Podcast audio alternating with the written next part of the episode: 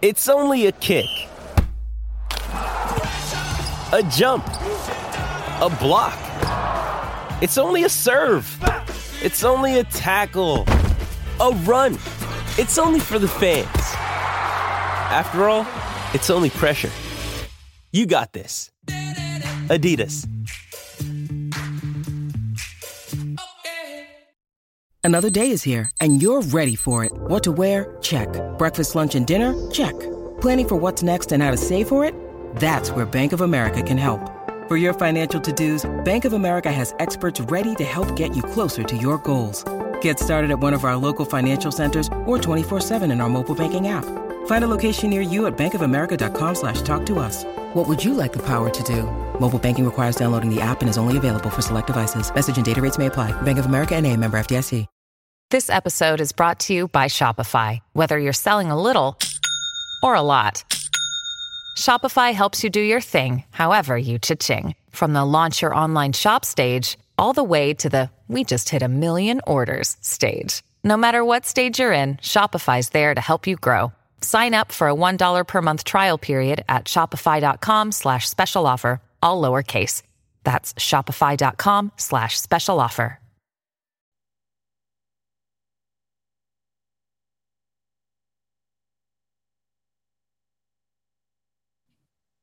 Off the Hook, airing on offthehooksports.com. Your home for real news, real opinions, and what really matters about Tennessee athletics. The Off the Hook podcast at offthehooksports.com or Facebook, YouTube, Twitter, or wherever you go for your favorite podcasts. Apple Podcasts, Spotify, Stitcher, Google Play, TuneIn, iHeart. Like, share, follow, subscribe. Off the Hook with Dave Hooker starts now. Oh, what a program. We are off and rolling and appreciate you joining us as Amanda LaFratta will join us here momentarily. And a loaded, loaded show. Welcome. And we've got uh, Ryan Callahan at GoVols 24 7 will join us a little bit later in the program. We're going to take your recruiting questions. That'll be a whole lot of fun. And We'll discuss Tennessee. Too cocky, perhaps. And also, we'll get Amanda's thoughts on the University of Alabama, Saturday down south doing a piece. Are they really in trouble? But first, let's uh, lead it off with Cooper Mays. Uh, Tennessee's center talks about being ranked, being a part of a team that is ascending in the polls, and uh, what Pitt did last week and what Tennessee can expect moving uh, forward. So, a couple of different looks. Here is Cooper Mays. His appearance is brought to you by City Heating and Air Conditioning. That's cityheatandair.com. Here is Cooper Mays, Tennessee Center. How does this team react when somebody makes a mistake? Um, is how important is it to support a teammate when they make a mistake? In particular, I'm thinking of Trevon Flowers because uh, Jacob had made mention that he was pretty emotional after the game and was so happy to not only pull it out but make a big play. Supporting each other, how important is that? Yeah, um, it's huge. Honestly, I mean, we're all out there on the same team. We're all trying to get the same thing done. Nobody is nobody. I promise you, nobody goes out there on the field and thinks like, "Oh, I'm going to mess this play up" or whatever. You know what I'm saying? So, I mean, you got to have grace it's a bunch of 19 to 21 year old kids out there, you know, making full speed decisions, and sometimes it just doesn't go your way. And let's also rem- remind ourselves that the other team is also on scholarship. Like they they were recruited as well to to beat us. You know what I'm saying? Everybody gets beat every few plays, every now and again. It's gonna happen. And if it doesn't happen, then the person you're playing is probably not up to par with who you are. So just keep that in mind. Probably that's what I would say. I would agree with that. I think I think fans of all schools think that their team is good and all other teams are evil. That's not, not really the case. As far as what they did defensively, how different or similar was it to what Ball State did the week before, who was really just doing their best to keep things in front of them? Yeah, uh, completely different. Pitt Pitt is one of those teams that I was talking about probably in previous episodes that – you know they they like their guys they like what they do they know their scheme and like i said last time they beat us with it so you don't really uh you don't fix what not broke what's not broken. So they they did something completely different. They ran four down, trusted their DBs to to make plays, and that's probably why we threw it a little bit more instead of going to the run. But um, yeah, completely different is what I would say. Uh, as far as the, the, performance, the rest of the guys you you said you watched the tape. Um, was there anybody that really stood out that played in, uh, really well on the offensive line that that you saw when you watched? Yeah, uh, Darnell Wright had a really good game um, against. Uh, should have been mainly 87 and um, six, I think 87 and six. So there we go. He had a he had a good game, very very up to par with kind of what I was seeing in fall camp when I said that he was you know coming along to be you know really elite with his tools and everything. I like to see him go out there and put put things on tape that are good. So he had a really good game. I'm proud of him. So I, I, stole, the phrase from Cooper. It's "I am where my feet are." So my feet are today planning a football watch party for an, an advertiser for the Florida game. But you've got to focus on the Akron game. Is, is that at all a challenge when you when you have a rival that's two games away on the horizon? How important is it to be laser focused on what's ahead? Yeah, um, I mean, I guess it's it's as important as you know you think it is. I think if you we just talked about a couple minutes ago when you look at you know Marshall and you know teams like that pulling off big upsets and App State. Um, I think it's never that you never look over an opponent. So this week, you know, you got to focus in on Akron, and then you know you move on to the next, and then you worry about Florida. So. So, pardon me for trying to fit as many possible faces on the screen, me twice, but I got to be honest with you, man. I just like the way that looked. Two of me. Okay. That's a lot of Dave. Uh, we apologize for a little bit of technical issues, uh, but we're all good and uh, up and rolling now. Appreciate Cooper Mays filling time and joining us on our YouTube channel. Please hit that like and subscribe button. We'll have the Coop Cooper Mays will join us every, each and every Sunday. Jacob Warren as well.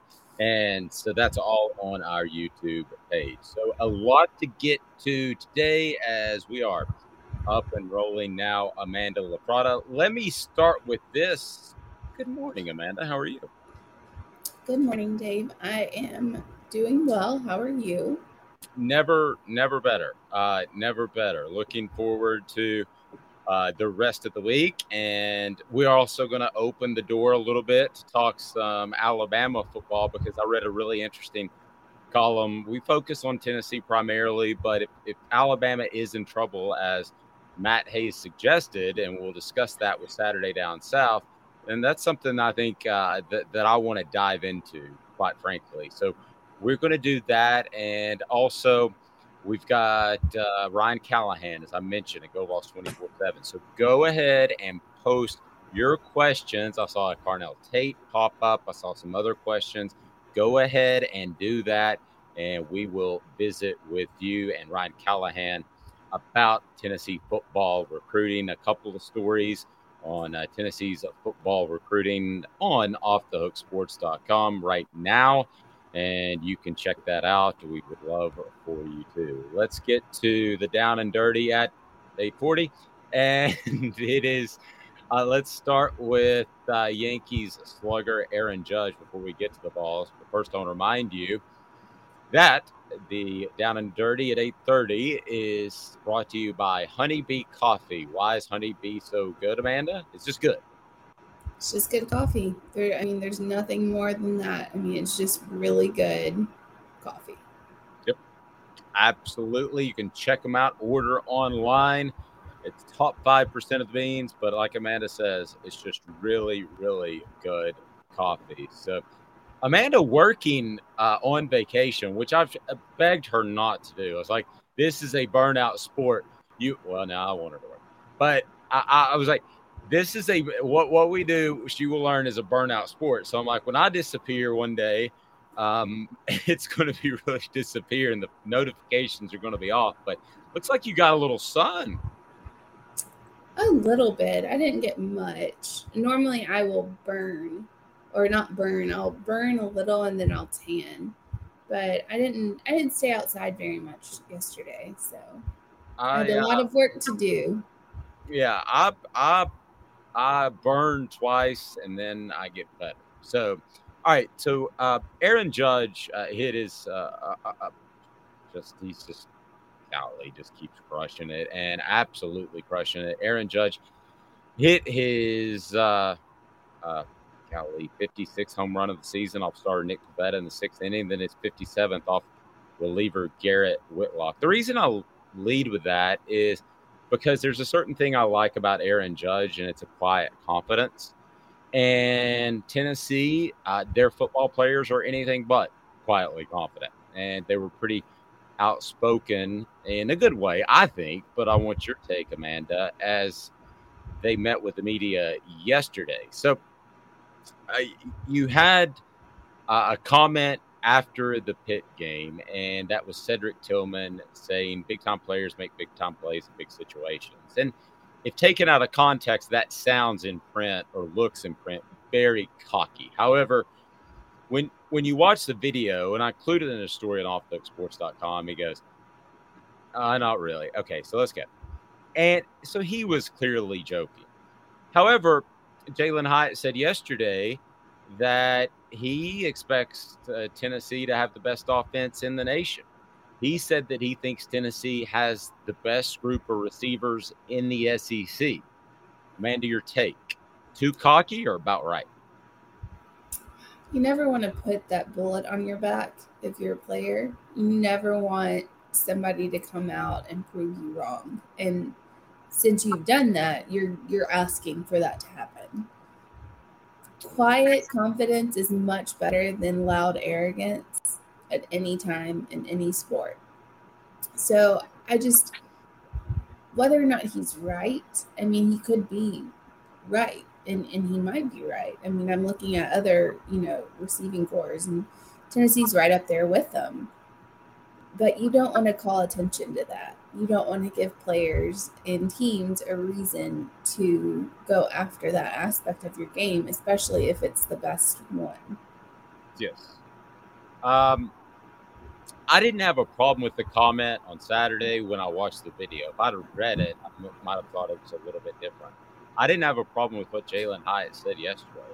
Uh, now, that leads me to it looks like Tennessee's receiver rotation is starting to shrink a little bit.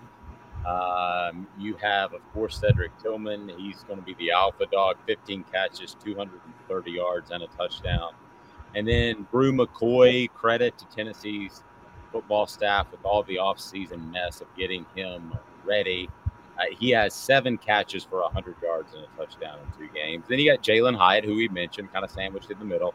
Hyatt has 13 uh, pass receptions for 101 yards and a touchdown. All of them have a touchdown. So he was targeted 13 times against Pitt. 13 times. Um, I think there's a little bit of separation there. Jimmy Holiday is UT's fourth leading receiver with four catches for 62 yards. So I think you're seeing that separation. I think if something were to happen to one of those top three, that um, Tennessee has some depth, but I think those three are probably uh, the the most talented, and you're going to continue uh, to see that unfold as the season goes on. Now, defensively, the Vols had four sacks. We talked a lot about that, but it was more than just that. The pressure was pretty immense 16 hurries, uh, nine sacks, and four tackles for a loss uh, this season. And when I look at Tennessee and what they did on Saturday against Pitt, it was a lot about tip passes. It was a lot about uh, what Tennessee was able to do, not just getting to the quarterback, but disrupting that uh, offense Pitt with their defensive front. Now, the key is to do it with just your front four not have to bring pressure. I don't know if, if that's going to happen, but we shall see. And uh, Amanda, Akron is an opportunity to get better. It's also an opportunity for some of those defensive backs that are are out there that may ascend uh, the depth chart because some guys in front of them aren't great. Uh, it's an opportunity for other receivers to make sure they're a part. I think a Squirrel White, perhaps, as a guy that could potentially have a, a, a decent game against Akron, and then Tennessee's coaches say, hey, he needs to be a part of that three man rotation. It is an opportunity for those second tier guys. Now, nobody is going to go from third tier, man, to suddenly, hey, we're going to roll out a new starter against Florida. But it is an opportunity to work yourself into the rotation. And if you don't do it by Akron, you could get lost in the shuffle because things get pretty heavy in just about 10 days. Yeah. Um, it, it's an opportunity for coaches to look at the weaknesses of the past two weeks and to really focus on those. And then once you focus on the weaknesses, you can look and put players in situations so that you can determine where their skill set is and where they're going to be moving forward. Are they the answer that you need? I don't think necessarily after two games you're set on who you're bringing out there. I think someone could come out and, and make a big impact, and then you could, you know, turn around and say, okay, well, this guy seems to be getting it done in the games versus, you know, the way he was playing in practice. So to me, the Akron game is a it's a practice against a very, very, very I don't technically unworthy opponent, but someone you shouldn't struggle with, and it's a way for players to come out and show how they can impact the game and how they can impact the team going forward. Totally, totally agree. Uh, totally agree with that. But if you don't establish yourself by Saturday as a guy that Tennessee can turn to, don't expect to be in the Florida game. And don't even expect to work your way into the shuffle barring injury later in the year. It just happens time and time again. You can get lost in the shuffle. So when it gets to today's tough question, and I, I love Amanda to the death, and we never disagree. Uh, kind of. So, um, but she was very open and honest about it. she does not think today's tough question is a good question. So I'm to let uh, our we like to interact a lot with our posters, and we love the fact that we get to your your comments. We try to provide as much information as possible. So um, I, I want to get your comments, your thoughts on a very touchy subject, shall we say, Amanda? So Amanda and I don't uh, don't always agree. She thinks this is a bad idea, but it is today's tough question. See, and it's brought to you by Pedego Chattanooga, locally owned, where you'll be treated like family. The region's foremost electric bike experts. It is Pedego Chattanooga. You'll have a fantastic time cruising around downtown if that's what you would like to do. And if you want to purchase a bike, remember Pedego when it comes to e-bikes has the service there, so they will take care of you. So let's go ahead and get to it. Today's tough. Can we, can we give them a choice of today's tough question? Can we say, would you rather vote on this or would you rather vote on this, and just see who comes out the winner? Let's let's first see if this is an abject failure, and if I fail, which I have done, and several times in my career, uh, not as bad as the Pitt reporter who asked um, the I'm sorry, the Akron reporter who who asked uh, their head coach Joe Moorhead, "Hey, uh, what do you think about Tennessee coming off a loss? Uh, they won. Dear God. Did you see that? Yes. Okay. So Lord. This could be a total abject failure. All right, but I don't think it will be. So Amanda has voiced her opinion. She thinks it's going to be an abject failure. I will ask you today's tough question brought to you by Pedego Chat. We do our research. Have you done your research? We're working like heck. Today's tough question. What's the real debate? You sipping my soupe, eh, Guadalupe? Exclusively on Off the Hook Sports with Dave Hooker and Amanda LaFratta. You drinking my sake, Kimosabi? Oh my God.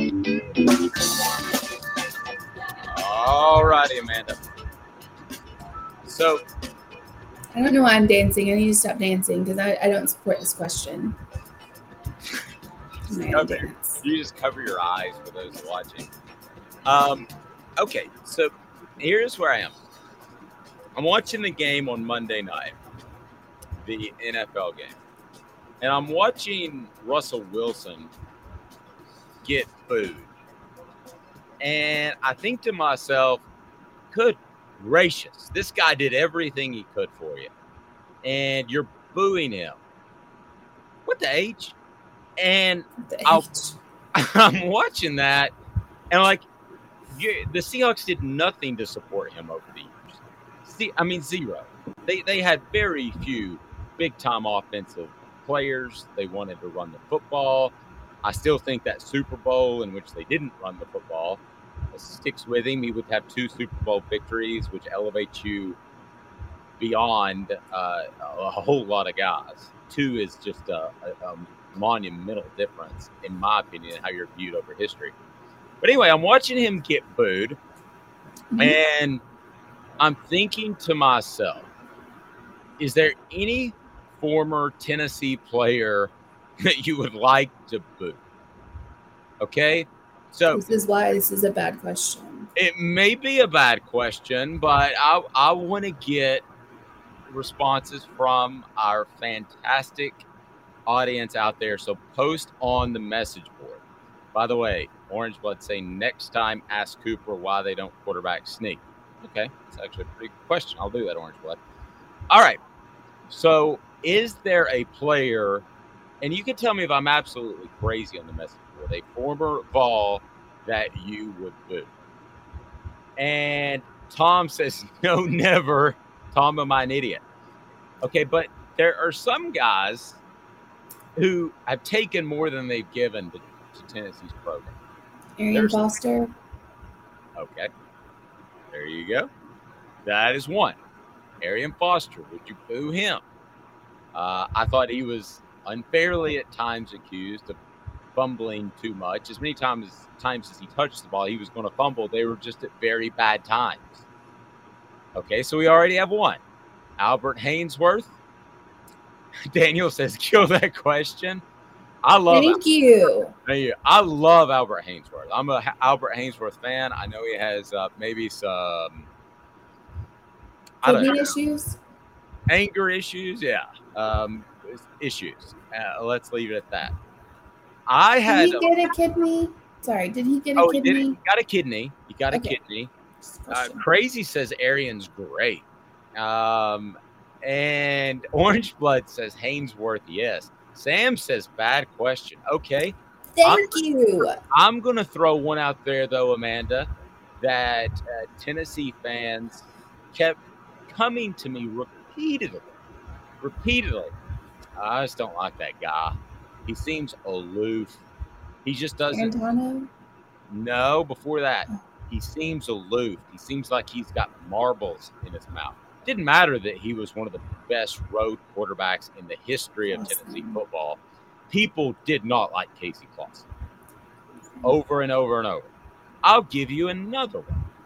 But uh, by the way, uh, D. Blairow, whatever that means, uh, says yes, but Amanda's correct. The question feels very loaded. Lose, lose. It may be loaded, but I really want, I want your comments. And I, and uh, the other guy that I would bring up that people came to me and didn't like, that Clausen I thought was awesome. I think if you could have another Casey Clausen tomorrow, you'd take uh, you know, just ice water in his veins on the road.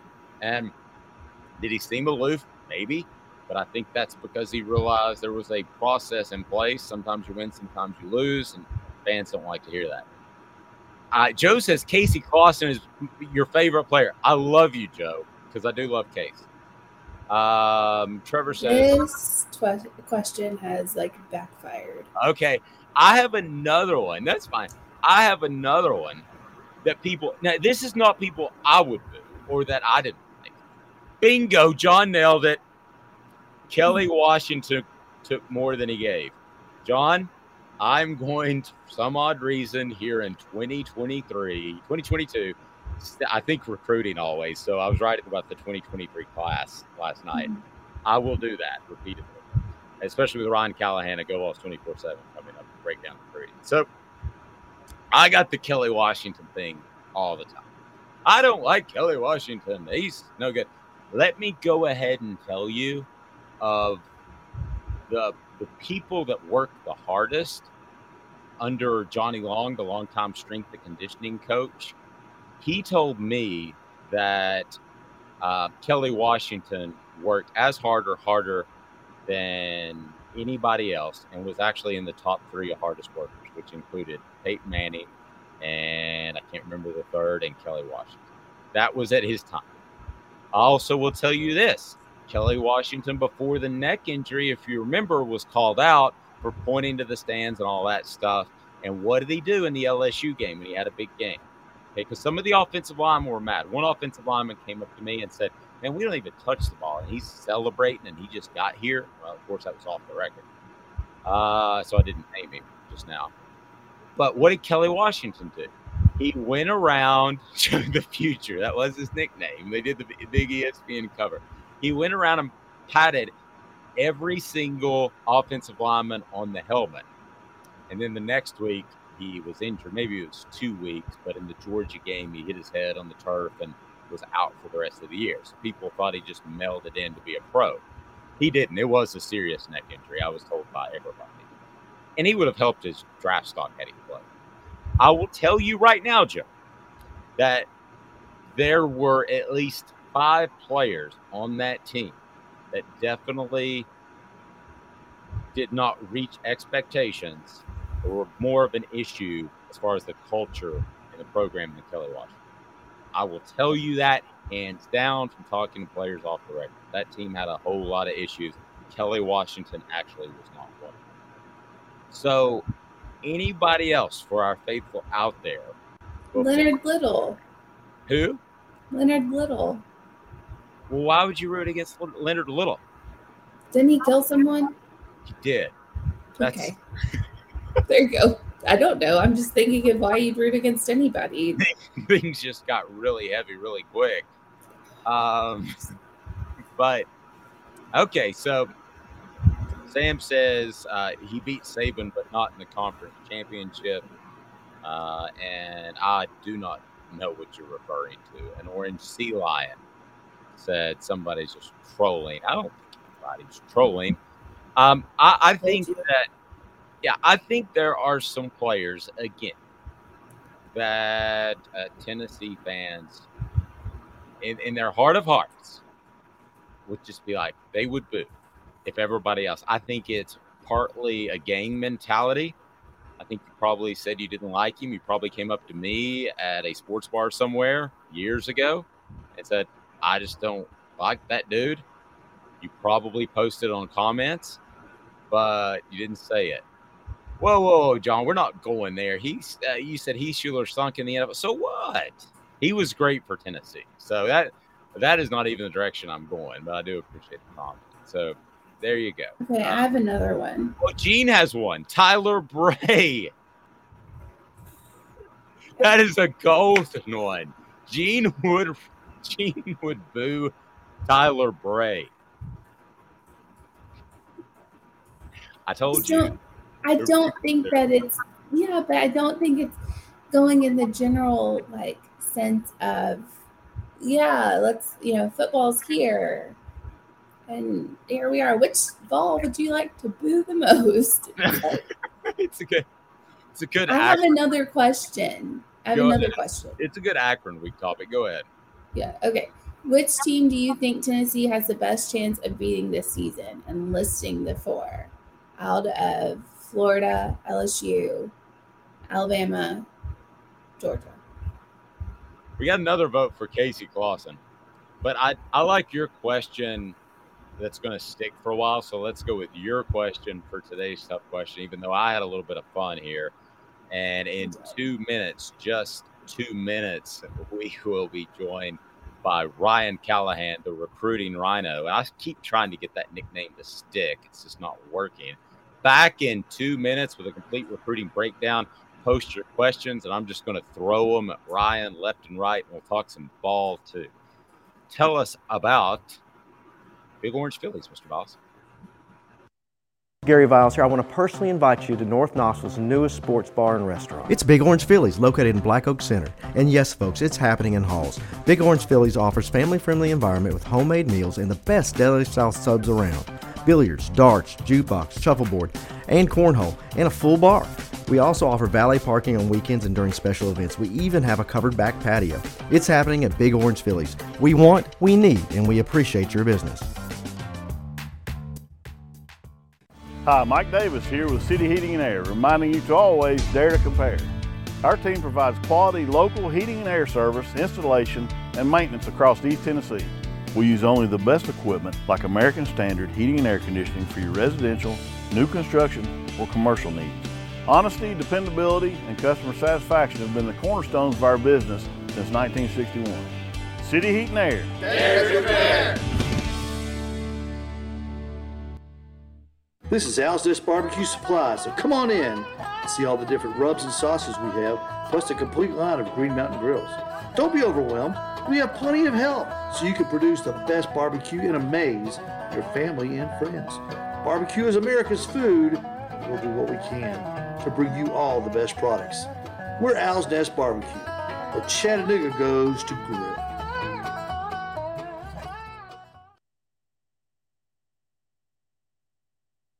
Do you want to own the more that owns every job? Then get to Vassy Lawn and Garden in Cleveland and get you a Toro. I'm David Vassy, here to talk to you about Toro. With a Toro Zero Turn, you'll get more out of every minute and you'll reach the finish line faster. At Vassy's, we like to say no matter if you're mowing three acres a week or 11 lawns a day, homeowners and business owners alike find confidence in equipment they can trust from top to bottom. Vassy Lawn and Garden, Highway 60 North in Cleveland. Man alive, it's worth the drive. Ryan Callahan of GoVols 24 7 is going to join us momentarily. And uh, Ryan is awesome to visit with as always. So we want to see your recruiting questions. As we also want to get Ryan's comments and thoughts from uh, the press conference yesterday as we talked cockiness a bit. And is Tennessee too cocky by saying, hey, we want to be the best offense in the nation? We are the best group of wide receivers in the nation. That was Jalin Hyatt yesterday. I got zero problem with it. I'm just going to be real frank with you. We have another uh, poster that uh, just recently said Jalen Hurd. I booed him for quitting during the South Carolina game. But we're going to move on before oh, we get. Oh, that's true. Yeah. So there, there are always some of those. There are always some of those. Um, coming up, Ryan Callahan's uh, visit will be brought to you by the Mattress Place. The Mattress Place is right there on Chapman Highway, a couple of miles away from uh, downtown Knoxville, so it's very easy to get to and a fantastic place because it's no gimmicks. We're talking about Marine Corps veteran owned, and it's 30 to 70% off each and every day. Go see Steve. Go get a great mattress. Save some money. I need to.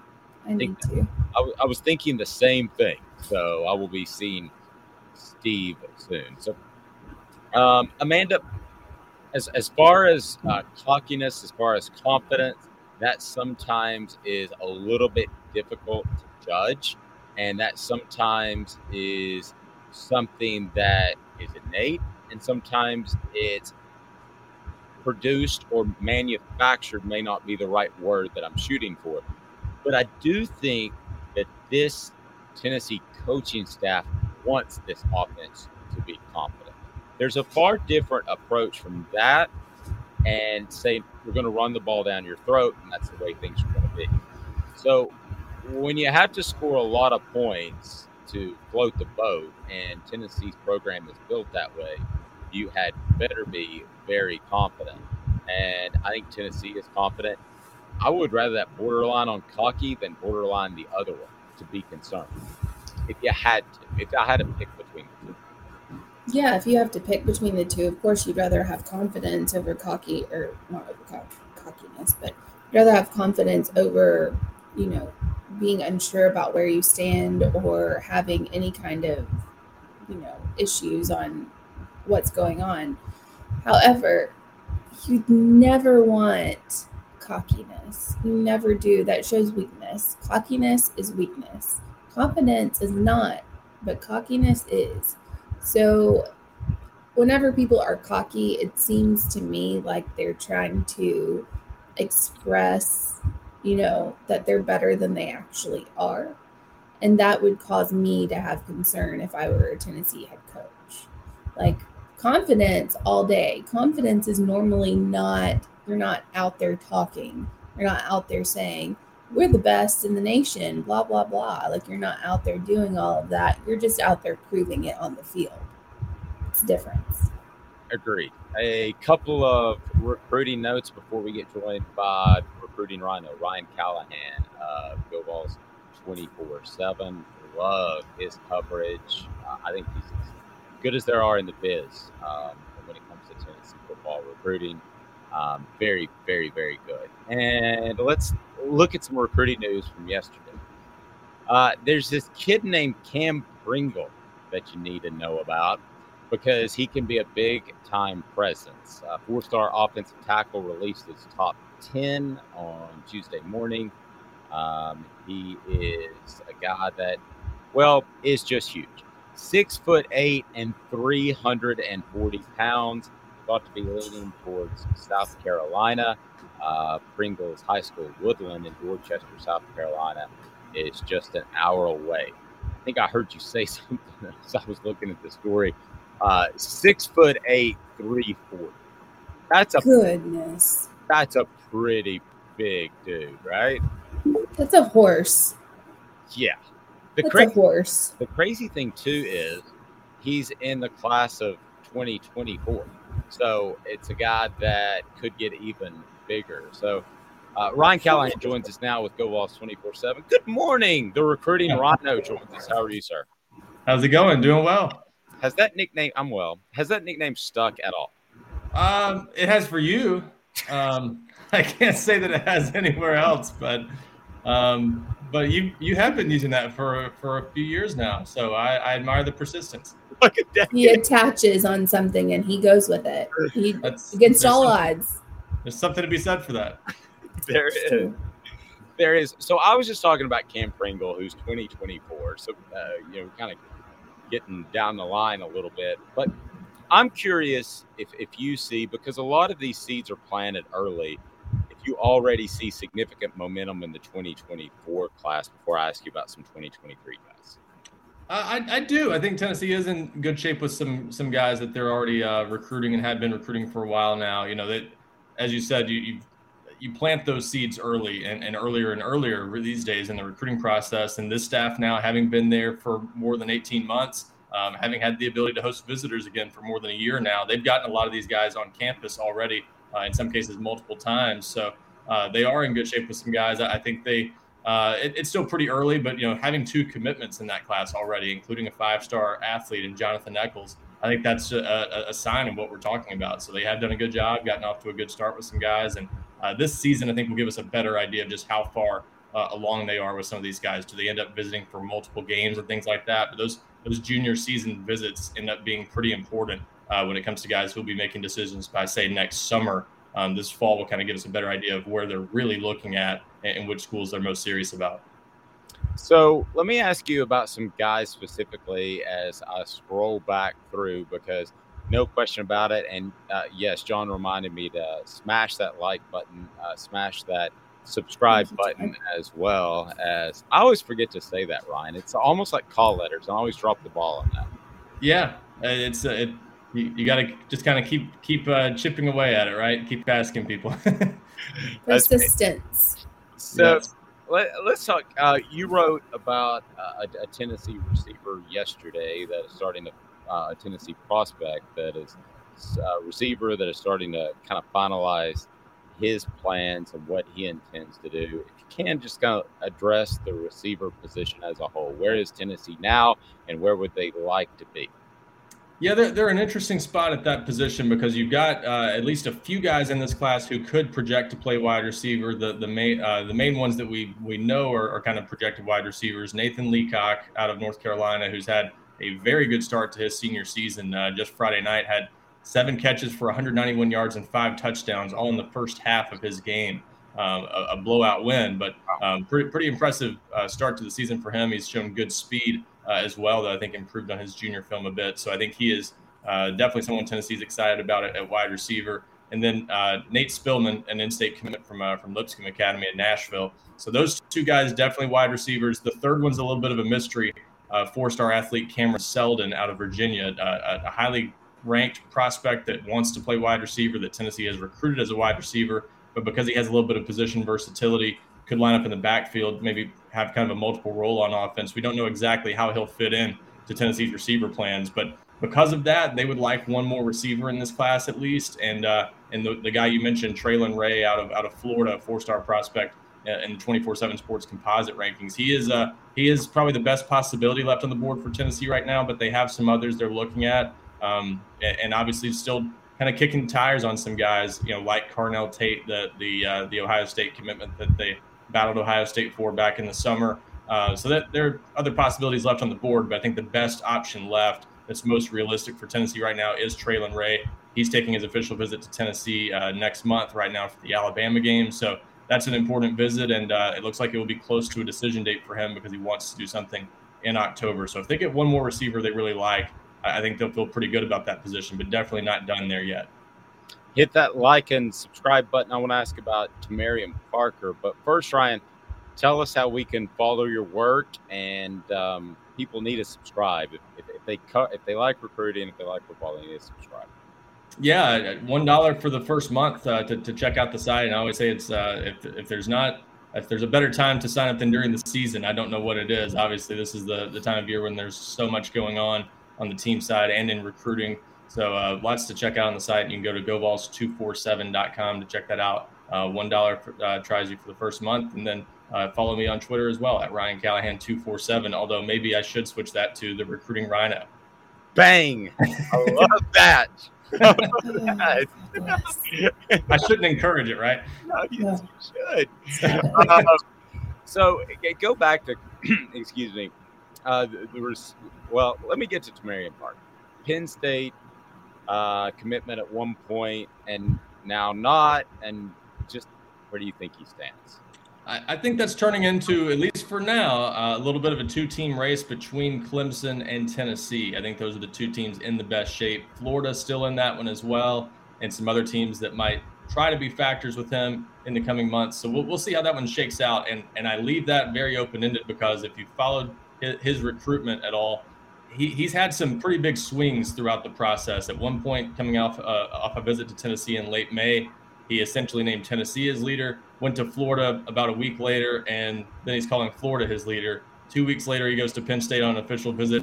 A few days later, he commits to Penn State. So it, it was sort of just a wild recruitment, and that means you, you can't rule out the same thing happening here down the stretch, uh, especially as it gets closer to signing day. And you never know, especially this year. You know, we'll see how NIL um, changes things. I think this year has the potential to really cause some erratic swings uh, late in the process, depending on how aggressive some of this stuff gets, and and you never know with a player like Parker because of that, uh, and because of other factors, frankly, that uh, that that one could be just a, a, wild recruitment down the stretch. But right now, Clemson, I think, is the team that feels pretty good about its chances. He just went there on a visit.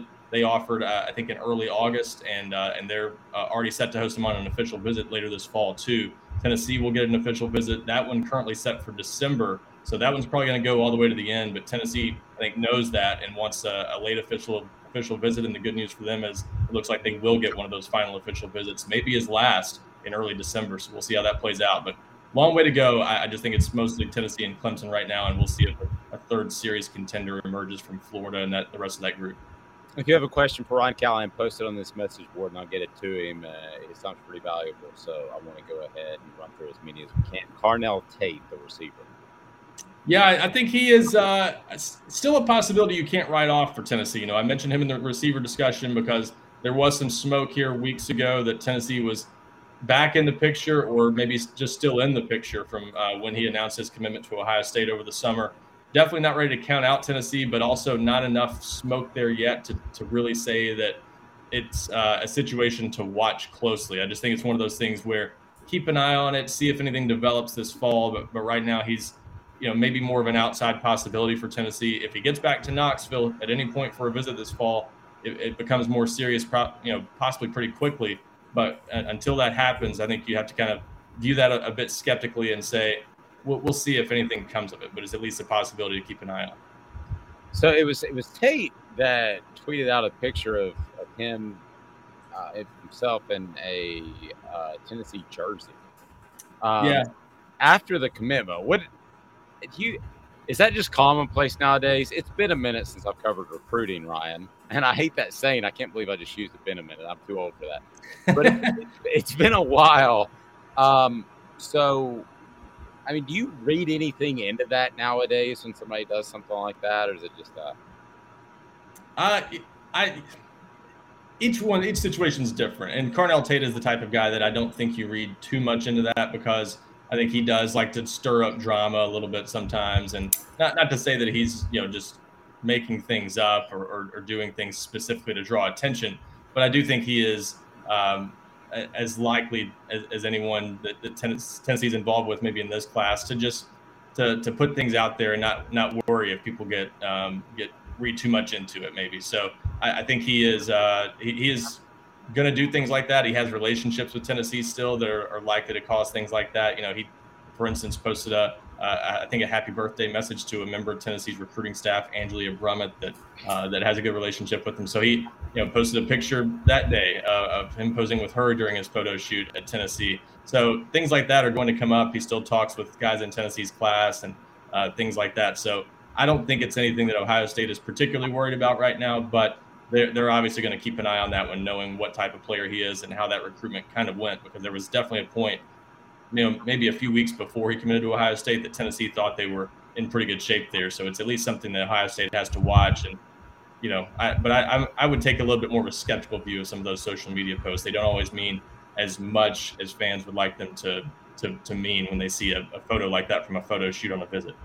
Yeah, I, and I know we're going to jump into actual football because it is during the season, and I'm, I'm, Amanda's got a couple of questions for you. But I did want to ask you: Could he be one of those guys at all that kind of gets caught up in the recruiting process? The term I used to use. I remember Jalen Ramsey coming up to me saying, "You want to interview me?"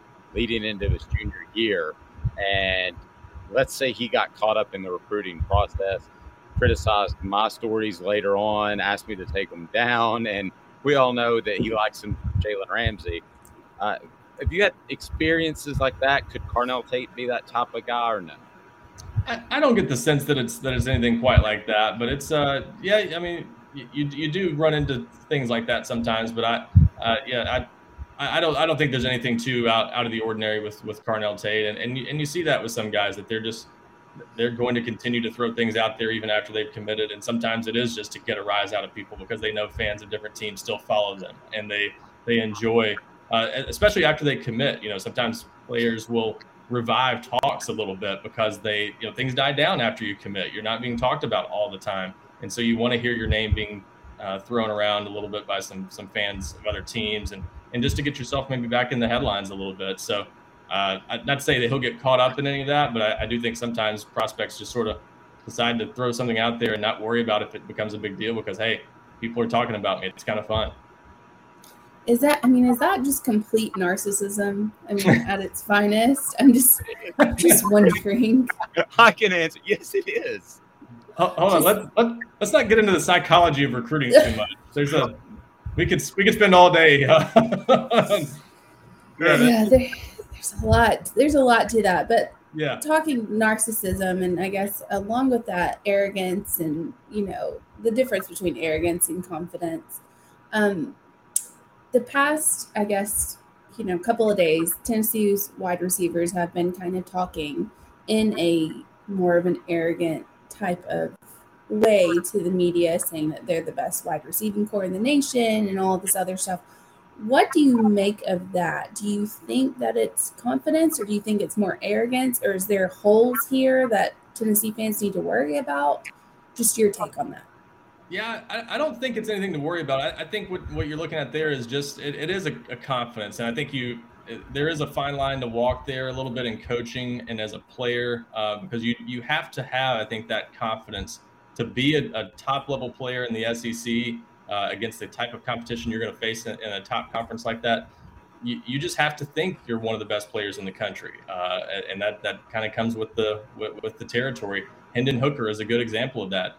He's one of the nicest guys you'll ever run into and and humble and appreciative of everything he gets. Um, but when he when he goes between those lines on Saturdays, he doesn't think there's anybody on the field better than him, and it's not so much a, a, a cockiness or confidence, it's just or arrogance. It's just a confidence in his abilities, and and, and that's how you have to feel a lot of times. So I think I think that's mostly a healthy confidence, but uh, I think in, in Tennessee's case, all those guys you know have a pretty good head on their shoulders. I, I don't I don't read into that as too much arrogance, but the way their offense runs, especially the numbers they're going to put up this season, uh, I think they I think they probably deserve to have a little bit of confidence. They're in an offense that's putting up a lot of points, and they're the main beneficiaries of that, aside from Hendon Hooker. So it make, makes sense. But I think you do see that with athletes, and that's just kind of something you have to understand is part of the mindset that it takes to go out there and, and dominate on Saturdays.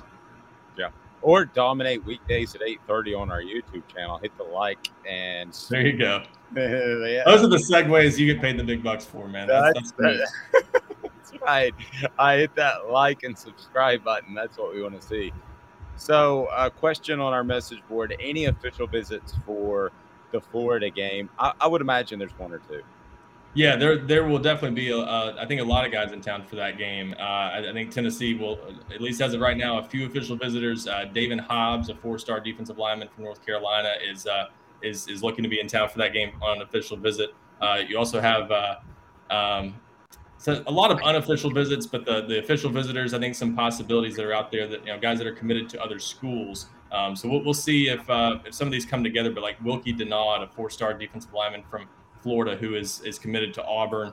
Uh, so, some guys like that that are out there, but at least a few names that we know of right now that, that are planning official visits to Tennessee for that game. So I, I think that's going to be a big visit weekend, and unofficial visits in particular, I think will be will be really big for Tennessee um, to to see who all they get in because I think that's their star-studded recruiting weekend of the season, uh, and, and, I think they're they're expecting that to be a pretty big show. So we'll have obviously a lot more on that over the next uh, ten days or so on GoVols twenty four seven. That's right. And I, I, mean, I should ask you about the Akron game. That's fine. You, you it looks like um, it looks like God is shining down on. Ryan it's something like that. With the yeah. glare, I think it looks kind of cool. It's getting brighter. Let, let, me leave you. You're you're good. Let me leave you with this. Um, there we go. Oh, there he goes. It went away. Yep. Um, and Ryan still doesn't have a wrinkle. Wait till you get a couple years. Uh, I'm just I'm just hiding them all. He's a Botox filler guy. Um, Ryan, Ak- Akron this week uh, is obviously not the same as Florida, but uh, anybody in, in town of significance? Uh, you know, I think we will see some guys in town this weekend. It, it's a tricky spot if you're Tennessee because you have a night game, you want to take full advantage of it, but you also have a big game next week that you want guys in for. So you don't want to encourage too much of that because not many guys are likely to come in back to back weekends. So I think you're going to see them kind of channel a lot of that energy toward the Florida game and direct guys to visit for that one instead. But a night game is not something to to pass up because it does give guys an opportunity to travel in from farther away. Uh, so in some cases, it might be easier for someone to come in from say Florida or Louisiana, somewhere like that, for a night game as opposed to uh, to a 3:30 game against Florida, just because they play on Friday nights. So I would not be surprised if a few quality guys end up in town for this one, but that is the tricky part. Is if you're if you're pushing for a visit this week, you're less likely to get them back in town next week for the Florida game, and that's the, obviously the big game atmosphere. You know, we'll see if they do check or Neyland or anything like that. You want to have that environment on display because that's obviously a day that sort of a banner day for Tennessee. Regardless of the outcome of the game, it's going to be a fun environment. I say this with zero hesitation for the most objective, best recruiting coverage. Uh, Vols 24 7. Ryan Callahan is the man. Thank you for the time, sir. I appreciate that, Dave. Thanks a lot, and uh, and and we'll we'll see if we can get the nickname to stick. But um, I appreciate you fighting the good fight. Thank you. I'm trying. Ryan Callahan, GoVols 24 seven. I love his success. I love that guy. I mean, I first time I met that guy, I was like, man, he, he's he's a cool dude, and I think he he really really gets it. I'm older than him, and um, yeah, but he just talk about knocking it out of the park. He he does that on a daily basis and uh, really objective. And there, it's not the case in, in all situations. Uh, no, it's not. It's definitely not the case. Leave it at that. So yeah, you do mount up for the Florida game. That's what you want to do. So are you going to bring kids in for the Akron game? Not nearly as much uh, because they're not going to come on back-to-back weeks. No, but I think there's something to be said in bringing kids to the, you know, a night game in Neyland Stadium versus a day game in Neyland Stadium because a night game is a completely different atmosphere. And although you're not playing a great team in Akron, you still get the sense of the lights and you know, everything lit up and the fans and, and how crazy it can be because I've been to many a, you know, Tennessee Alabama game. I've, I, for one, like 10 year period, I went to all of them, home and away. So the thing about it is, is that it is completely just a different vibe for a night versus a day game. The the atmosphere is is electric in Neyland Stadium at night. I mean, it is, and that's coming from someone who's not, you know, obviously not a homer or, or what have you. There's just a different. It's a far more intimidating, in my opinion, to go into Neyland at night than it is during the day. I think that's something that could benefit Tennessee's recruiting. You know what I like about this coaching staff is the easy way out. If you're bullet head Jeremy Pruitt, uh, ten dollar, eight dollar haircut, Butch Jones. You got to get off those haircuts, man. Leave his haircuts alone. Hundred dollar haircut, Derek Dooley. All those dudes, but I like the Tennessee's coaching staff brings dudes in for the Florida game because you could manufacture a big weekend this weekend if you wanted to. Okay, you could um, say, hey, just come in and uh, you're going to see uh, Tennessee score a bajillion points, and they can put up 70 if they wanted to against Akron. But that's not where they are right now, Amanda. As a program, they're willing to say, come in for the Florida game. That's the big time environment. That's the game to be at for that Saturday. And you know what? We believe we can win. That's what they're telling people. So, and they they might do it, but they're also they have belief in their system that if they don't win, they don't think one game defines their recruiting.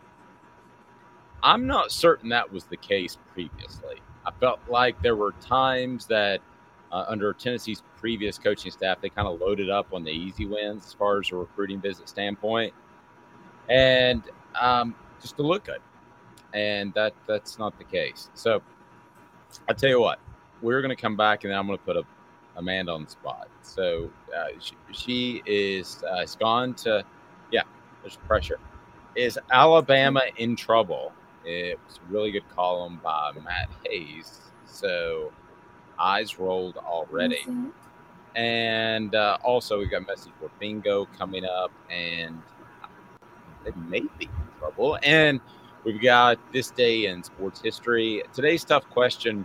Can you uh, reset us on that? Where are we We went with uh, opponents that Tennessee's most likely to beat instead of the former Vol you'd most like to beat? Um, yes. One second. I, I just had to send. I actually tweet. would hate for if Casey was on that list. I would hate for him to see that. So look at you going back on your own question. I am, but that's uh, so sad.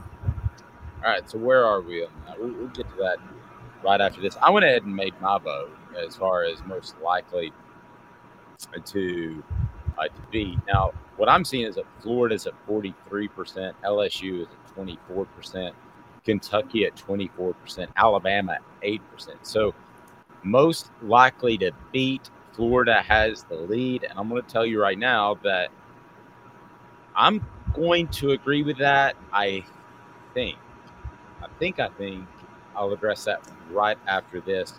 Why I think that Tennessee is most likely to beat Florida. That's a good question. I'm going back and forth. I may change my mind, but first, two minutes, and you need to go to Viles Automotive. It's Gary Viles here, Viles Automotive on Callahan Drive. I've been selling cars here in East Tennessee for 27 years. In that time, I've come to realize it's not about the car. It's about you, the customer. So I'm here to take care of you just like family. Good credit, bad credit, you name it, we can get you taken care of. If we don't have it, we can find it for you. We go across the country to get any vehicle that you want. And here at Viles Automotive, we don't believe in fake numbers. We just give you great deals. And as always, we want, we need, and we appreciate your business. Do you want to own the more that owns every job? Then get to Vassy Lawn and Garden in Cleveland and get you a Toro. I'm David Vassy, here to talk to you about Toro. With a Toro Zero Turn, you'll get more out of every minute and you'll reach the finish line faster. At Vassy's, we like to say no matter if you're mowing three acres a week or 11 lawns a day, homeowners and business owners alike find confidence in equipment they can trust from top to bottom. Bassey Lawn and Garden, Highway 60 North in Cleveland. Man alive, it's worth the drive. This is Steve Rain. I own the Midnight Oil and Michelin Tire Direct service station here in Ottawa. It's not a fancy place, never has been, but it's a clean place with clean restrooms and good folks who work here. We sell gas fix cars, nothing glamorous, but we love what we do and we're going to keep doing it for a long time to come. There's not many real service stations left, and that's a shame. We're the guys just like the guys back in your hometown. We'll fix your tire, change your oil, and put a new set of Michelins on your car. If you want a Twinkie, you'll just have to keep on going. Thanks for the business.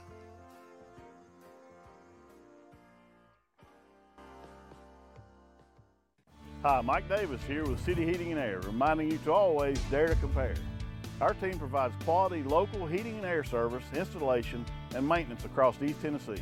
We use only the best equipment like American Standard heating and air conditioning for your residential, new construction, or commercial needs. Honesty, dependability, and customer satisfaction have been the cornerstones of our business since 1961. City Heat and Air. Dare to compare. So is Tennessee's or is Tennessee's recruiting weekend off or not? No, you'll see some question on that. You'll see some of the acting game, but they are loaded up for for the game. And I want to discuss Alabama for a second. Is is this the beginning or in the middle of the decline, or am I way way ahead of myself? And the same could be said for oh, problems. I really like Matt Hayes' Saturday down Uh, but before we get to that, remind you that XUL Beer Company is the official craft beer of Let's get down there, and it is easy to find. And just type in XUL and you'll be able to find it.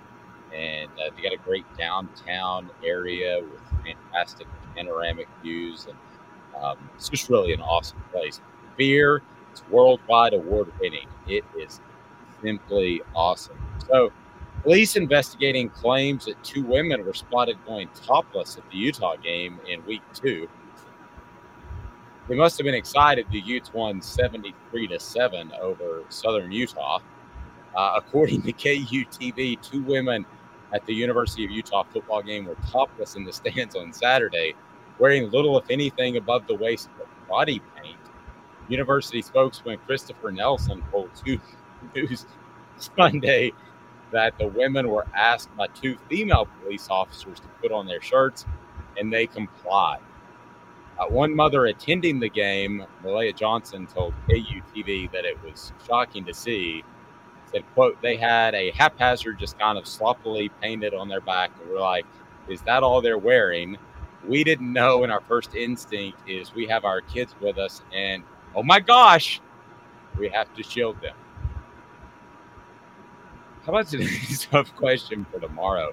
What stadium are female fans most likely to go topless at? Talladega. That's not a stadium, but that's race. Yeah. It's my like- first set of boobs I've ever seen. I was seven. Uh, yeah, I saw way more than that in the back of a pickup truck that um, very okay. That's very yeah, awkward. Let's continue on. That's as far as I'm going, but let's just say that uh, yeah, it gets a little wild in in the infield. Do you want to do that? So reset today's tough question for no. no, we're not doing okay. that. So for the record of SEC schools, what would it be? What would be the school? Ooh, I'm I'm gonna go LSU because those people those people can vibe like nobody else. Yeah, I'm gonna go LSU just because they. I feel like they've grown a, grown up around it, especially in like you know New Orleans. LSU, it's whatever goes goes, and honestly, they drink so much they don't even know what they're what sport they're playing. They're just there for it with tiger tails and feathers. Like that's really every time I've ever gone to an LSU game in you know even in uh, other stadiums, it's like the fans come in and it's a just a good time. I mean, they're drinking it's at 10 o'clock in the morning. They're down in like whatever you can get on Bourbon Street pretty much. They've got it in their glasses and they are drunk, drunk, drunk. 2011 Alabama LSU, the game of the century that ended up sucking really bad. Those, there were so many drunk LSU fans everywhere. I mean, tiger tails and feathers. That's it. If you're considering going to the LSU game at all, um, I just go.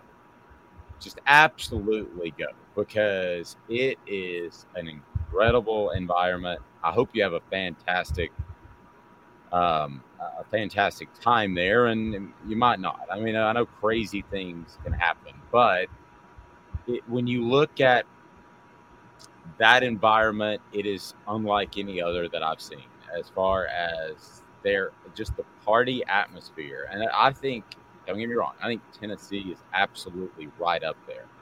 However, there's something about having a huge camper and a dance floor and eight foot tall speakers.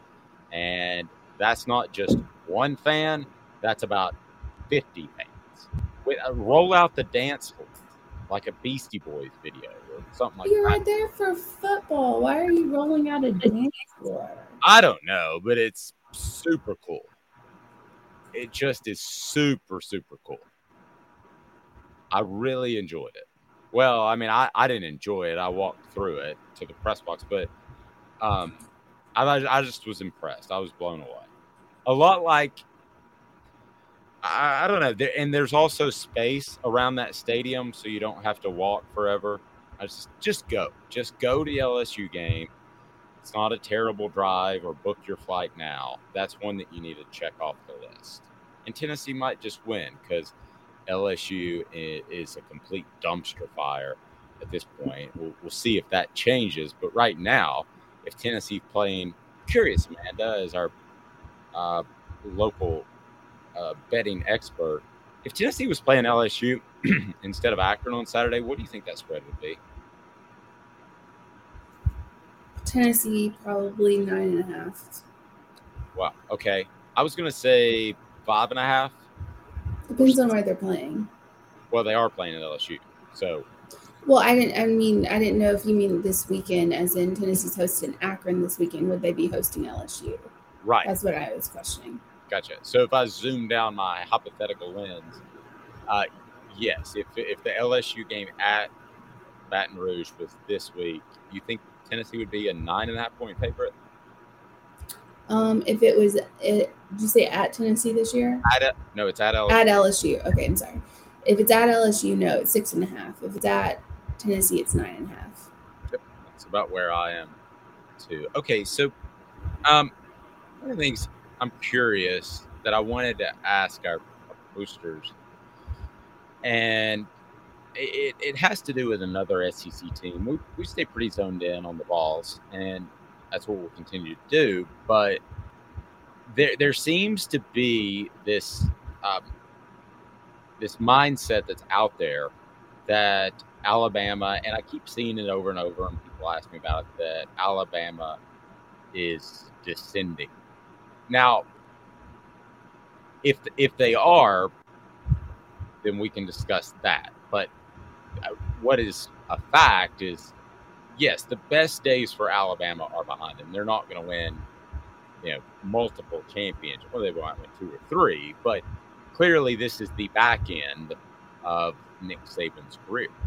But are they in serious uh, straits right now? Amanda, um, I think that's very much up for debate. Uh, I, I believe that Alabama has, has changed their approach way back when with Lane Kiffin. It has worked, and now maybe they've gone too far that way. I don't think that they're committed to, to running the football as much as they had been. Uh, I questions if you want to go back this year. I'm talking about an overall trend, but this year I don't think their receivers are nearly as good as last year. Um, Will Anderson did not look like the Will Anderson I expected against Texas. So, I mean, you, you've made no bones about it. Um, you went to Alabama and Tennessee. You're an Alabama fan. who, who follows the SEC very closely, but do you think that ultimately Alabama, from your perspective, and then I want to get the message board and go ahead and post on there and tell me what you think. Hit that like and subscribe button. We greatly appreciate it. As we provide some perspective outside of just Tennessee, is Alabama on the descent? Because if they are, that's huge for Tennessee because that's pretty much been a locked in loss since Nick Saban's been there. You start the season at 0 and 1. So if Alabama is descending, if they're going down, it's monstrous, absolutely monstrous for the Vols and any other team in the SEC West because they're not going to hire somebody as good as Nick Saban. I don't care who they hire. Is Alabama descending significantly, Amanda, after that Texas game? What do you think? I think how many times have we talked about this since the kick six? How many times since 2013? How many times has the media said Alabama's going down, Alabama's going down, Alabama's going down? And and every time it's brought up, it's well, this year is different. Well, this year is different. Well, this year is different. No, it's not. Stop. It's not different until Alabama hits the bottom, and the bottom for Alabama is a 10 and 2 season. Let's not, under Nick Saban, that's the bottom. Until that happens consecutively, let's stop this Alabama's going down. Now, as far as this Matt Hayes person, 26 days ago, I'm just letting you know. Matt Hayes is a very good writer. Go ahead. Okay, that's fine, but he has very bad takes. 26 days ago, he wrote about how NC State is going to be a college football playoff contender to win it all based on their quarterback. I didn't see that. Yeah, read that article. That to me, that to me is is pretty surprising. Kind of sticking to Alabama though, uh, he he did write that the offensive line is a mess, and I think we would agree with that. Yeah, and, very very well. Like yes, that's that's a mess, but he's also writing about how Alabama has no wide receivers and negating the fact that two of their top wide receivers are coming back by October 1st and Ty- no, I mean, Tyler Harrell and JoJo Earle. Right, but that's an but that's an unknown. I mean, how when when they come back, um, you have to reestablish chemistry in the rotation. So that's a bit of an unknown. Um, and then he did point out that the, the Texas defense that played well against Alabama uh, over the weekend was 99th in the nation in uh, scoring defense and 114th in rush defense. Also pointed out, you take away that 81 yard run by Jase McClellan, Alabama rushed for 80 yards on 23 carries. Texas had two sacks and seven hurries, and Young was constantly under duress.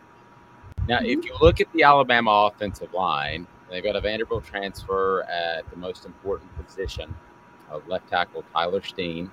Uh, you got a former tight end left guard Kendall Randolph. Um, you got a late bloomer, which could mean a guy that's not incredibly talented, and center Darian Dalcourt, a former five-star recruit right tackle J.C. Latham, and a fifth-year senior in the middle Ekiyor. Um, in the past five recruiting classes, Alabama has produced a top 10 NFL draft pick, uh, Evan Neal, and three starters five backups on the two deep depth chart versus Texas from 18 recruits. So four of the 18 recruit, recruits have developed into starters in five classes. So it surprises me that we're even having this conversation. If I'm Alabama fan out there, I am I'm I'm concerned. I'm concerned for a couple of reasons.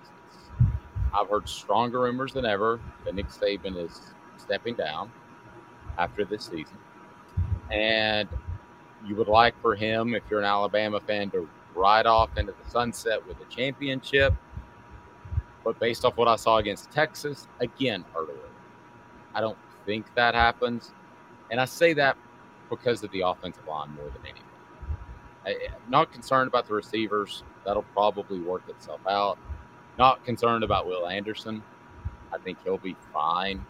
He made two huge plays in that Texas game, and and they didn't even get it on. He blocked one of their field goals, and they didn't even Yeah. get that on on camera. It was the I- weirdest thing. No, I no. I, well, nobody's like lined up against Alabama, but No, I- I'm not saying that. I'm saying that they didn't get it on camera. I'm not saying that they're trying not to get it on camera. I'm just saying it, it wasn't like played. It wasn't attributed to him. And then there are other, you know, like shots of it where it's clear that he blocks that field goal. I'm not saying that it was a conspiracy against Alabama. I'm saying that it's just a weird thing that it wasn't talked about that he blocked that field goal. I That just that's just my opinion. Uh, yeah, that is strange. I um I go back to the offensive line. I'm not worried about Will Anderson if I'm Alabama fan. I'm not worried about the receivers if I'm Alabama. If I'm Alabama fan, I am worried about the offensive line. I am very concerned about the offensive line. Uh, can that be fixed in a week or two? Possibly, but fixing an offensive line in the middle of the season is difficult. So, in my mind, tell me if you disagree. There are two possibilities. One, Steve Sarkisian, uh, the Texas head coach who'd been offensive coordinator at Alabama, knows Alabama and what they do up front offensively to the point that he was able to make adjustments, stunts, twist, run away from Will Anderson, blah, blah, blah, do all of that. And they were able to make plays. But the other real possibility is that Alabama has missed on some guys. And I will tell you this from covering recruiting you get an offer from Alabama, you usually get a star added to your recruiting rank. And I don't blame recruiting analysts for doing that because Nick Saban knows more about talent evaluation than they do. Okay. So I get that. But for a different reason, I saw under Butch Jones because he would call reporters and ask them to add a star to his prospects. I think that their recruiting ranking may be a little bit inflated because the fact that they don't have an offensive line in place really, really surprises me. Those are kind of the two things I see going on. One, it's the Texas game is uh, an aberration because I think if both the receivers last year and suddenly the, the, the both the guys that got hurt last year, the receivers Jameson Williams and John Metchie. yeah, both those guys, if they don't get hurt, I think Alabama beats Georgia in the General championship. consensus. Yeah. Yeah, I mean, I really believe that. So, but you don't have those guys to lean on, and now you have an offensive line problem. So I don't know that that gets fixed anytime soon. It, again, I think it's way too early to tell that. We're two weeks in, and you, if this was honestly, if this was any other team, if this was any other team other than Alabama, and let's not let's not kid ourselves. Even I've read some of Matt Hayes, Matt Hayes's work. There has been multiple times that he has called that Alabama is is declining over a ten year span. Like you, you can't Well, I think a lot declining. of uh, yeah, and I think a lot of people have said that it, it would be the easy hot take. exactly. I've never And- said that, and, and I've never said that, and, and but I I do think that now. I Um, mean, that's fine. But a lot of it's a lot of emotion from him writing. It's a lot of Alabama fans need to stop. Nick Saban is, you know, in this article in particular, Nick Saban makes excuses for everything. Really? Nick Saban's the one coach that doesn't make excuses for anything. He calls a spade a spade. He says, We didn't do this right. We didn't do this right. Texas is good here. Texas is good here. We should have done this. It seems a very, very emotionally charged coming from this writer. And when he's had a whole podcast about how everybody hates Alabama and this is because of their fan base and this is why, that to me is red flags everywhere as far as taking somebody's, you know, viewpoint into it. If you're coming at it objectively, that's a different story. Like what you're saying, you know, that there are holes on the offensive line, there are problems at wide receiver. Everyone knows that, but who better to address that than Nick Saban himself? And then when you're also talking about Well, recruiting, Whoa, whoa. To to address that, you mean publicly? He would be the No. last person that I would listen to. address it. He's not going to No. say we're a hot mess. No, I'm not talking about who better to address that publicly. I'm talking about behind the scenes, the To- X's and O's. To fix it. to fix it yes to address the issues that they have and to, to fix those problems nick saban's the best person in the in the game to address any issues and fix any problems when it comes to football because we've seen that happen over and over and over and over again Hmm. that is to me it's very telling when it seems very emotionally charged from a reporter if you're coming at it objectively especially when he's talking about recruiting and how nick saban's failing at recruiting Well, I don't know if I wouldn't use the word failing. Now, I don't know that he did, but I would. I have questions if their classes have been overly inflated in the rankings. I do. Do I think that Georgia has out recruited them? Yes, I do. Over the past three years or so, um, I I'm not going to look at the rankings. I, you know, frankly, don't care because I know they get um, they can be orchestrated they can be manufactured so i i think there's cause for concern.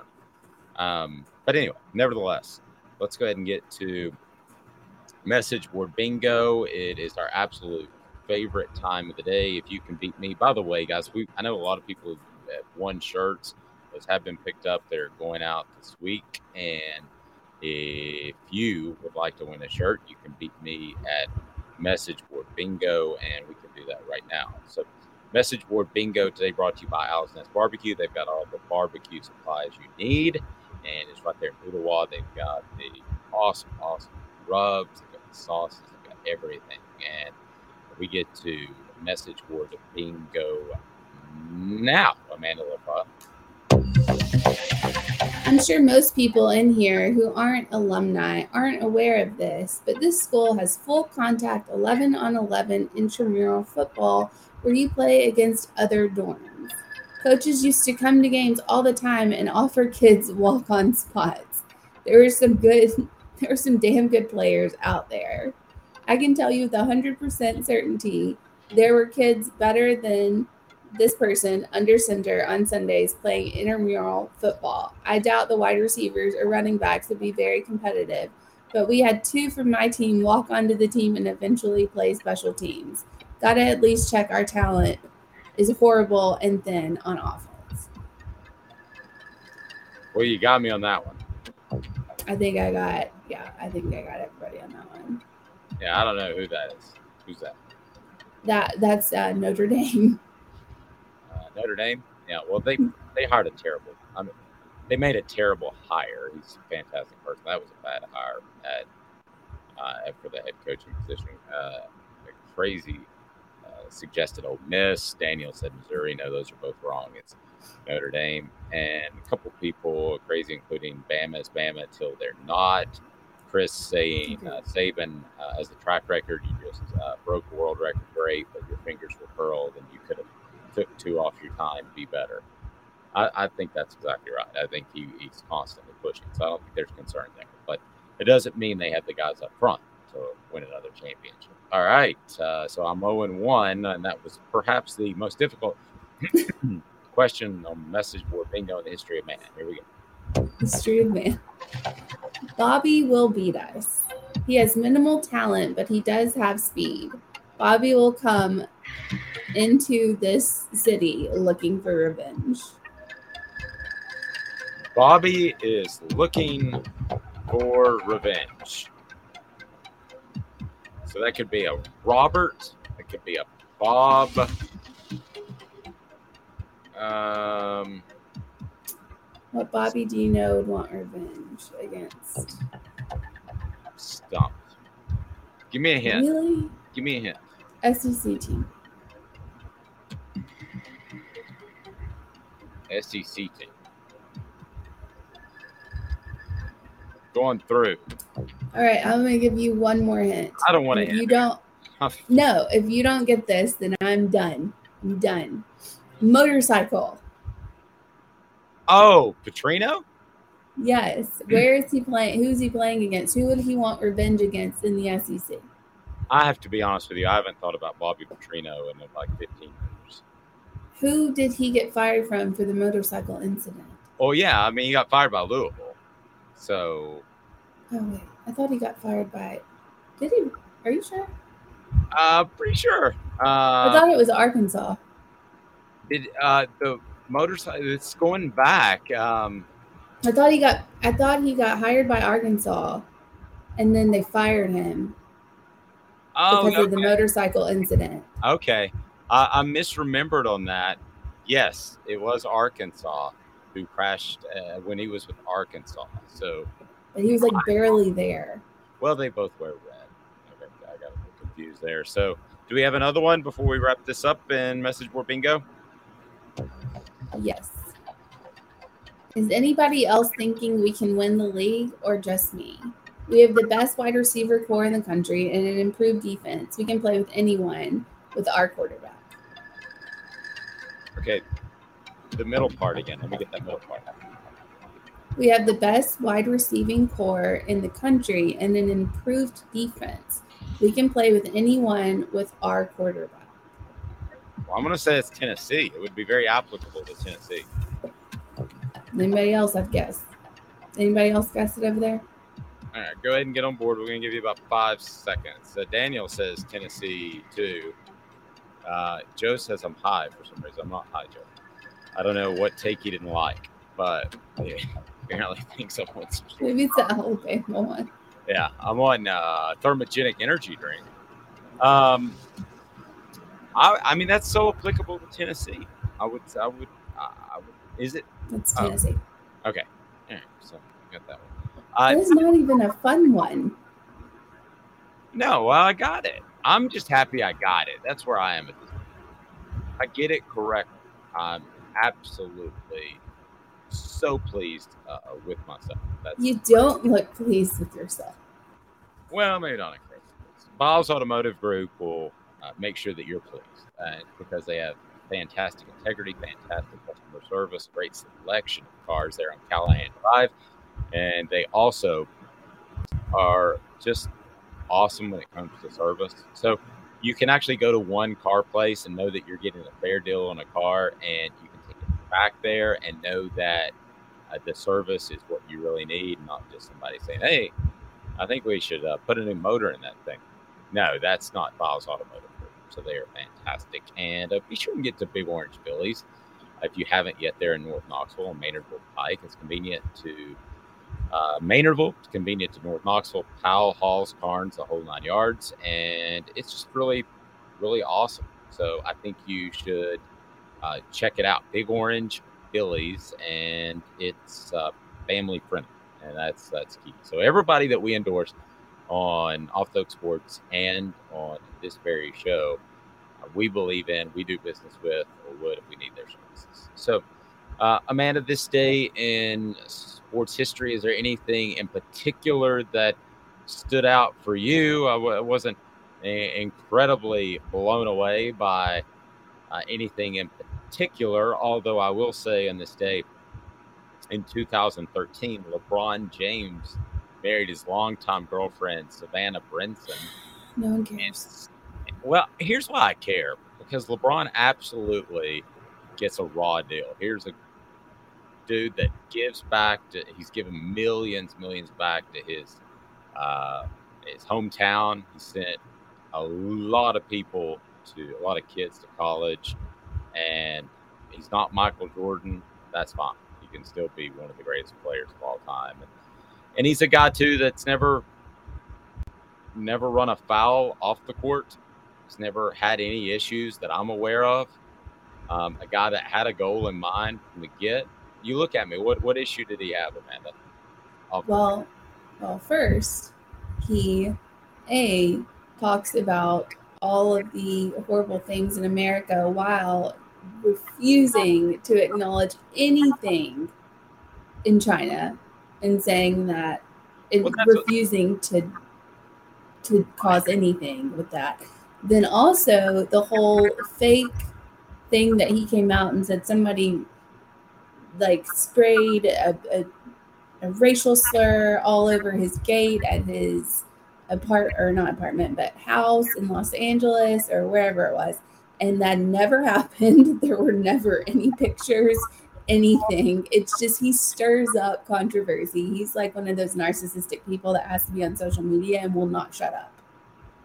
Wow, I don't, I don't really seem like that at all. I, I seem as a guy that's bounced around a lot and people get upset. I seem as a guy that, um, I know the China thing. Yeah, I think you definitely have a, a strong beef on, um, but He called for the killing of a police officer on social media once. yeah, that's uh, frowned upon. So, but nevertheless, um, he has done a, I, I think, gets a bad rap as a whole because he's, I think a lot of people have done a lot of things wrong. There are a lot of superstars that do a lot worse than that. Chris saying Amanda's 100% correct. So, wow. I didn't know that uh, LeBron James' wedding would stir up uh, an issue, but apparently it has. He never apologized. That's the thing. He never came out and apologized to anybody about what he said. Ever. Interesting. Ever. Yes. Certainly, uh, I want to uh, give a shout out to my friends at City Heating and Air Conditioning, cityheatandair.com. They are a an awesome, awesome business partner to work with, and we appreciate you. She's Amanda LaFratta. I'm Dave. No, Hooker. This is. Off the Hook Sports. We'll talk to you tomorrow. No, I have a this day in sports history. Oh, okay, go for it. What do you got? Oh my gosh. Okay. Yes, sorry. Like and subscribe, by the way. Yes, fair. Um, in 1986, Bo Jackson's, I'm surprised you missed this, Okay. first home run at Royal, longest at Royal Stadium ever. Is that the one That that, was day. 505 feet or something crazy? 475 feet. Ah, wow. Forgot about Bobby Petrino. Uh, forgot about Bobby Petrino, and that's why Joe thought I was uh, high, apparently. And No, that was Bobby Petrino. yes, that was the yes. Uh, But I also uh, was only 30 feet off, so that's proof that I'm not high. So, um, yeah, Bo Jackson, man, I, I don't know if we'll we'll probably never get another one of those where you say that's the greatest athlete I've, I've ever seen in my life, and it's not even close. But it would be neat too. Uh, I don't know that we'll ever get that. It's pretty cool. Uh, Orange Blood saying, I think uh, Dave's saying LeBron hasn't been a Tiger Woods, if you know what I mean. Orange, you're exactly right. That is 110% what I'm saying. All right, so don't forget, it is uh, a good time to go ahead and save money with uh, Vassy Lawn and Garden. Man alive, it's worth the drive. We get towards the end of the season. We'll have some clearance sales. We want to be sure and promote. So you need to get out there and you can get a fantastic mower at a great price. She's Amanda LaFratta. I'm Dave Hooker. This is a presentation of Off the Hook Sports. With Lucky Land slots, you can get lucky just about anywhere. Dearly beloved, we are gathered here today to. Has anyone seen the bride and groom? Sorry, sorry, we're here. We were getting lucky in the limo and we lost track of time. No, Lucky Land Casino, with cash prizes that add up quicker than a guest registry. In that case, I pronounce you lucky. Play for free at LuckyLandSlots.com. Daily bonuses are waiting. No purchase necessary. Void where prohibited by law. 18 plus. Terms and conditions apply. See website for details. Judy was boring. Hello. Then Judy discovered ChumbaCasino.com. It's my little escape. Now Judy's the life of the party. Oh, baby, Mama's bringing home the bacon. Whoa, take it easy, Judy. The Chumba life is for everybody. So go to ChumbaCasino.com and play over 100 casino style games. Join today and play for free for your chance to redeem some serious prizes. ChumbaCasino.com. No purchase necessary. Void where prohibited by law. 18 plus terms and conditions apply. See website for details. Lucky Land Casino asking people what's the weirdest place you've gotten lucky? Lucky? In line at the deli, I guess? Aha, in my dentist's office. More than once, actually. Do I have to say? Yes, you do. In the car before my kids' PTA meeting. Really? Yes. Excuse me, what's the weirdest place you've gotten lucky? I never win and tell. Well, there you have it. You can get lucky anywhere playing at LuckyLandSlots.com. Play for free right now. Are you feeling lucky? No purchase necessary. Void where prohibited by law. 18 plus. Terms and conditions apply. See website for details.